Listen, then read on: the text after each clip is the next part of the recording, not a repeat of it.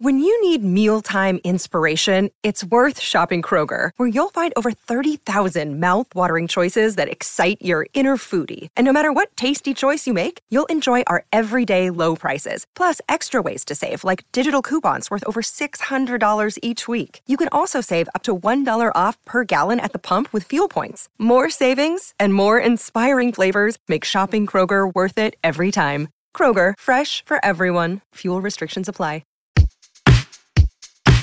Hey, everybody, welcome to the Singletracks podcast. Today it's me, Jeff, and I'm here with Aaron, and we're going to talk about some of the mountain bike news this week. So, in case you're wondering, Greg is out today, uh, is having surgery on his knee, and so we're definitely thinking about him today and hoping that he has a quick recovery. One of the articles we published in the last couple days was about indoor bike parks. Actually, there were a couple articles from Chris Daniels about why you should ride indoor bike parks. And he also did a really cool roundup of some of the indoor bike parks that are located in North America. So, Aaron, have you ridden at an indoor bike park? I actually have. I've ridden at one that was on his list, the Lumberyard in Portland, Oregon. I rode there shortly after it opened. It was a lot of fun. And I've also ridden the factory, which is well, I guess it's closed now, but it's in it was in Newnan, Georgia, which is just south of Atlanta, and uh, that was an indoor skate park. So it wasn't a dedicated bike park indoors, um, but it, it, they did allow bikes on certain days. So I have have a little bit of experience, but like I said, now the factory is closed. But there are some outdoor skate parks here in the city that allow bikes. Yeah, that's cool. I, I've never ridden one myself, but looking at that article definitely got me interested in giving it a try. I mean, I've always wanted to go to Ray's indoor yeah. in in Ohio and I guess also in Wisconsin now. On this list, the one one of the ones that really caught my eye was the park in Burlington, Washington. This one was like a I mean, they're all sort of converted warehouses, but this was one where they had trucked in like huge loads of dirt and had just built like these massive dirt jumps. And to me, that looked really cool. Sort of like Mega Cavern in Kentucky too, where it's like dirt floor, not a lot of wood or anything like that, um, which kind of makes it unique. Yeah, I'd really like to ride one of the Ray's parks as well, but they are they're just kind of far from us. I mean, Cleveland's a almost a twelve hour drive, so it's not like you can just run up there for the weekend. Right. And what I like to see too is like all the natural stuff that these parks are putting in. I mean, with the wood ramps, a lot of times to me that just that feels like kind of BMX style, but when these parks start putting in like boulders and logs and all kinds of stuff to ride. I mean, it really looks like a natural course that would be a lot of fun to session and, you know, really practice skills on. So, also in the news this week, former IMBA board president John Bliss announced that he was joining the Sustainable Trails Coalition, joining their board. For those who aren't familiar, quickly, the Sustainable Trails Coalition is the group that's trying to lobby Congress in the U.S. to allow mountain bikes in wilderness areas.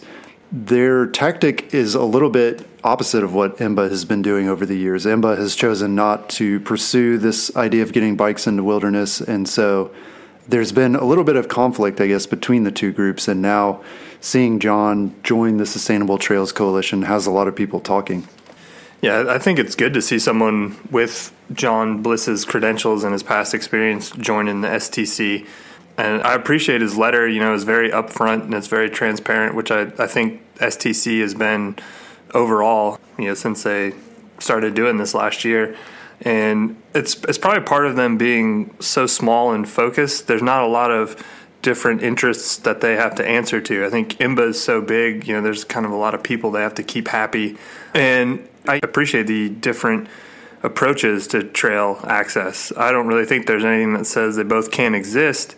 And that's kind of to me personally, that's that's what IMBA is getting wrong in this situation. They're just telling everyone that their way is the right way, do it the IMBA way, and the STC is naive and their approach isn't going to work, so don't waste your money. And I I think that just rubs a lot of people the wrong way. You know, they don't want to be told not to do something. You know, if I want to support the STC, like that's fine. I can still also support IMBA. They don't have to be uh, mutually exclusive. So I think IMBA needs to do a better job of being transparent and explaining what they're doing to help with trail access rather than just saying that STC's approach won't work.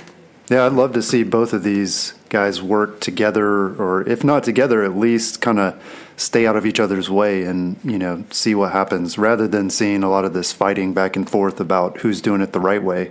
Hopefully, they're both doing it the right way, and you know will accomplish different things.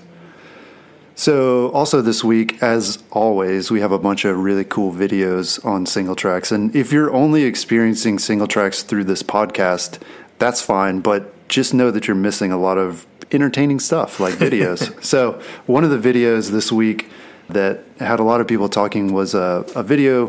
It was actually filmed a couple years ago up in Alberta, Canada, of a bear charging a mountain biker. So, a guy's riding down the trail on sort of a side hill, and, and you can see this bear up above him, um, and the guy jumps off his bike and runs down the hill.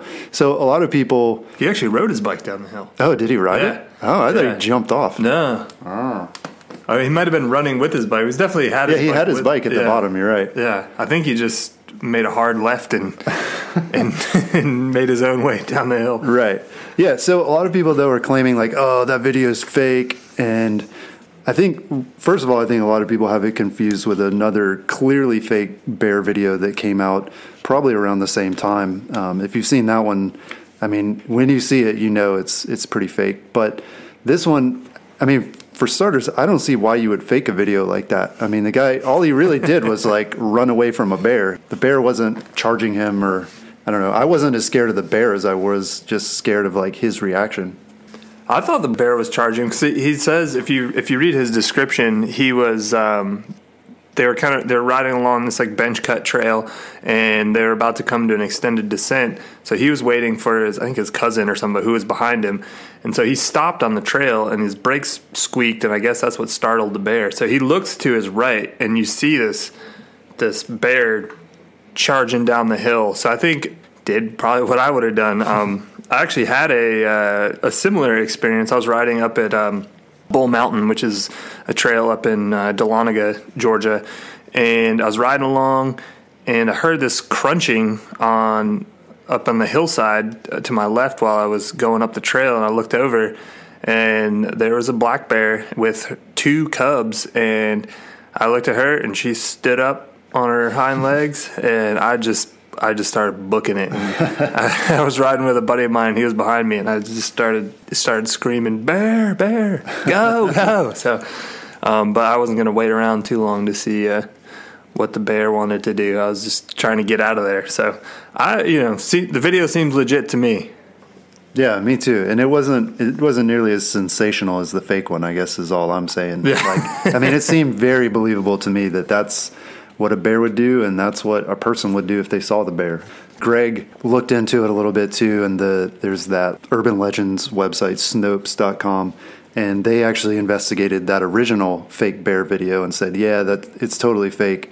But they pointed to this video and said this one probably is real. They didn't find any reason to think that it wasn't. So Yeah, and that is bear country up there in Jasper, sure. Alberta, where they were. So For sure, yeah. Greg and I rode up there a couple summers ago, and you know, several of the trails were closed for that very reason, just because there were there were so many bears that they didn't want anybody taking chances. bears, man, always ruining your mountain biking. Bears experience. and rain, I'm saying. All right, so we also posted a video today of a couple of riders out in Maui, and this is part of a specialized series on different mountain bike trails around the world. And man, this time of year, that looks pretty awesome to be riding in Maui. yeah, I'm ready to go. Yeah. Well, in the video too, you know, it sounds like they had planned to ride one trail and it, the trail had been damaged by a storm, and so they basically were finding like a lot of short little tracks that they could ride on more local routes and stuff. And they also hit Maui Bike Park. But just watching that video, I guess I didn't realize how much great riding there is, or maybe they just showed the best stuff. But it, it looked like a lot of fun. Yeah, well, I mean, if you if you think about it, Hawaii is they're nothing but big mountains, so it's probably some great trails there. And the the terrain seemed really varied. Like the uh, you know the Maui Bike Park where they were had I think this reddish brown dirt, and everything was super sculpted and looked really buff. And then towards the end of the video, they're riding in some really craggy rock stuff that looks like it could be in New Zealand or maybe even a Danny MacAskill video up Yeah. in Scotland, you know, doing some trial stuff. So it was it was really cool to see the, the really varied terrain there. Yeah, definitely. It's on my list places to go now. So the the last video I want to talk about is a video, a follow cam video of some guys riding the Portal Trail in Moab. I don't think they show it in this video, but the Portal Trail is is this trail that has. I mean, there's a lot of exposure, so it's basically like a huge cliff on one side of the trail, and there's actually a sign. I don't know if it's still there, but uh, there's a warning sign that says that riders should dismount because three people have died on the trail. I don't think that made the video, but these guys are riding it just like it's no big deal. No, they actually do point to the sign. The lead guy um, points to it, um, and Nate Hills, who's uh, wearing the camera, he's a, a pro enduro racer. He they kind of he has like a nervous chuckle because right after that there's the uh, rock that you kind of have to bunny hop up Yeah. and over, but Yeah. the it's the way the the rock is shaped. It wants to slide you off to the left of the trail, which would throw you off the cliff. So. Fortunately, Yeah, I- nobody went off the cliff in this video. yes. Sorry, guys. I've never ridden that trail, but I would probably be walking that last feature. And you know, from from some of the comments I've I saw on the on the Facebook post of the video, a lot of people are saying that the camera doesn't really do the exposure justice, which I, I think we all know or at least want to believe that the GoPro footage doesn't always make things out as gnarly as, as they are in real life. Yeah, that's one where everybody who was commenting on it was like, yeah, that trail is legit. It's scarier than Porcupine Rim and Moab. So it must be a pretty scary trail. Yeah, that sign alone is enough for me to know that I don't I don't want to mess around with that. Right. And uh, several people have asked because we've been posting to Nate Hills, who filmed the video, has been doing a whole series of these follow cam videos, and the footage is just excellent and it's super steady. And so, for everyone out there that's wondering and is asked, yes, there is a gimbal on the GoPro. So he's wearing a chest mounted GoPro, but that's on a gimbal that that really stabilizes the footage. So that's why it looks so awesome. Hmm. Yeah, I think we all need one of those. To make our videos watchable.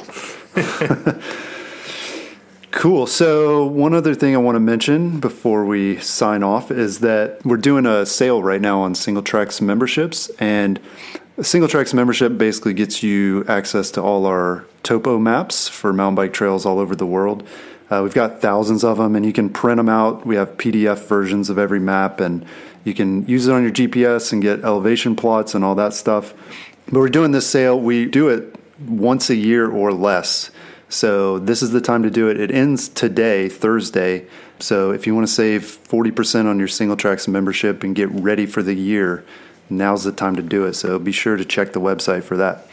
Thanks for joining us this time. We'll see you next time. Peace.